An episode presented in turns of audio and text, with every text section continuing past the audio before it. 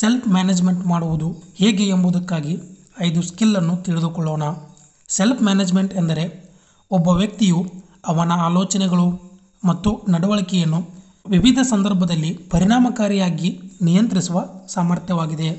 Self ಮ್ಯಾನೇಜ್ಮೆಂಟನ್ನು ನೀವು ಸರಿಯಾಗಿ ಮಾಡಿದರೆ ಸ್ಟಡಿ ಮಾಡಲು ಒಳ್ಳೆಯ ಆರೋಗ್ಯವನ್ನು ರೂಪಿಸಿಕೊಳ್ಳಲು ಮತ್ತು ನೀವು ಅಂದುಕೊಂಡಿದ್ದನ್ನು ತಲುಪಲು ಆಗುತ್ತದೆ.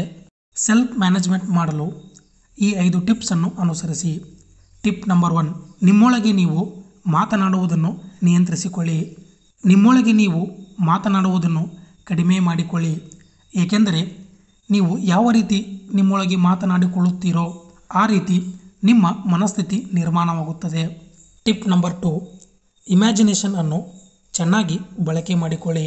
ನೀವು ಯಾವ ರೀತಿ ಇಮ್ಯಾಜಿನೇಷನನ್ನು ಮಾಡಿಕೊಳ್ಳುತ್ತೀರೋ ಆ ರೀತಿ ನೀವು ಬದಲಾಗುತ್ತೀರಿ.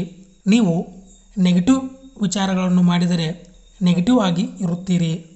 ಅದೇ ನೀವು ಪಾಸಿಟಿವ್ ಇಮ್ಯಾಜಿನೇಷನನ್ನು ಮಾಡಿದರೆ ಪಾಸಿಟಿವ್ ಆಗಿ ಇರುತ್ತೀರಿ.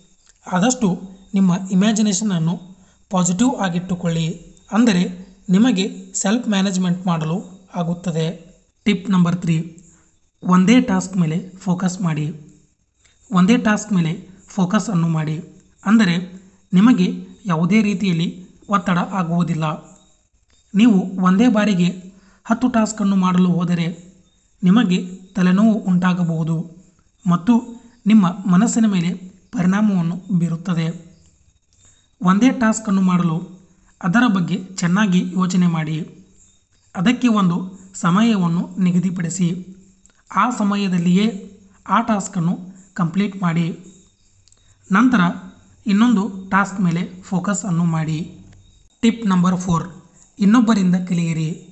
ಸೆಲ್ಫ್ ಮ್ಯಾನೇಜ್ಮೆಂಟನ್ನು ಯಾರು ಚೆನ್ನಾಗಿ ಮಾಡುತ್ತಾರೋ ಅಂಥವರಿಂದ ಅವರ ಅನುಭವಗಳು, ಅವರ ವಿಚಾರಗಳು ಮತ್ತು ಅವರ ನಡವಳಿಕೆಯಿಂದ ಕಲಿಯಿರಿ. Tip number five. ಮೆಡಿಟೇಷನನ್ನು ಮಾಡಿ. ನೀವು ಪ್ರತಿದಿನ ಮೆಡಿಟೇಷನನ್ನು ಮಾಡಿ. ಏಕೆಂದರೆ ಮೆಡಿಟೇಷನ್ ನಿಮ್ಮ ಒತ್ತಡವನ್ನು ಕಂಟ್ರೋಲ್ ಮಾಡುತ್ತದೆ. ನಿಮ್ಮ ಭಾವನೆಗಳನ್ನು ಬ್ಯಾಲೆನ್ಸ್ ಮಾಡುತ್ತದೆ. ಕ್ರಿಯೇಟಿವಿಟಿಯನ್ನು ಹೆಚ್ಚಿಗೆ ಮಾಡುತ್ತದೆ. ಮಾನಸಿಕ ಖಿನ್ನತೆಯನ್ನು ಕಡಿಮೆ ಮಾಡುತ್ತದೆ. ಮತ್ತು ನಿಮ್ಮ ಬ್ರೇನ್ ಪವರನ್ನು ಹೆಚ್ಚಿಗೆ ಮಾಡುತ್ತದೆ. ಅವು ನಿಮ್ಮನ್ನು ಪರಿಣಾಮಕಾರಿಯಾಗಿ ಸೆಲ್ಫ್ ಮ್ಯಾನೇಜ್ಮೆಂಟ್ ಮಾಡಲು ಸಹಾಯ ಮಾಡುತ್ತವೆ. ಹಾಗಾಗಿ ಪ್ರತಿದಿನ ಮೆಡಿಟೇಷನ್ ಅನ್ನು ಮಾಡಿ. ಈ ಕಂಟೆಂಟ್ ನಿಮಗೆ ಇಷ್ಟವಾದರೆ ಲೈಕ್ ಮಾಡಿ, ಶೇರ್ ಮಾಡಿ ಮತ್ತು ಸಬ್ಸ್ಕ್ರೈಬ್ ಆಗಿ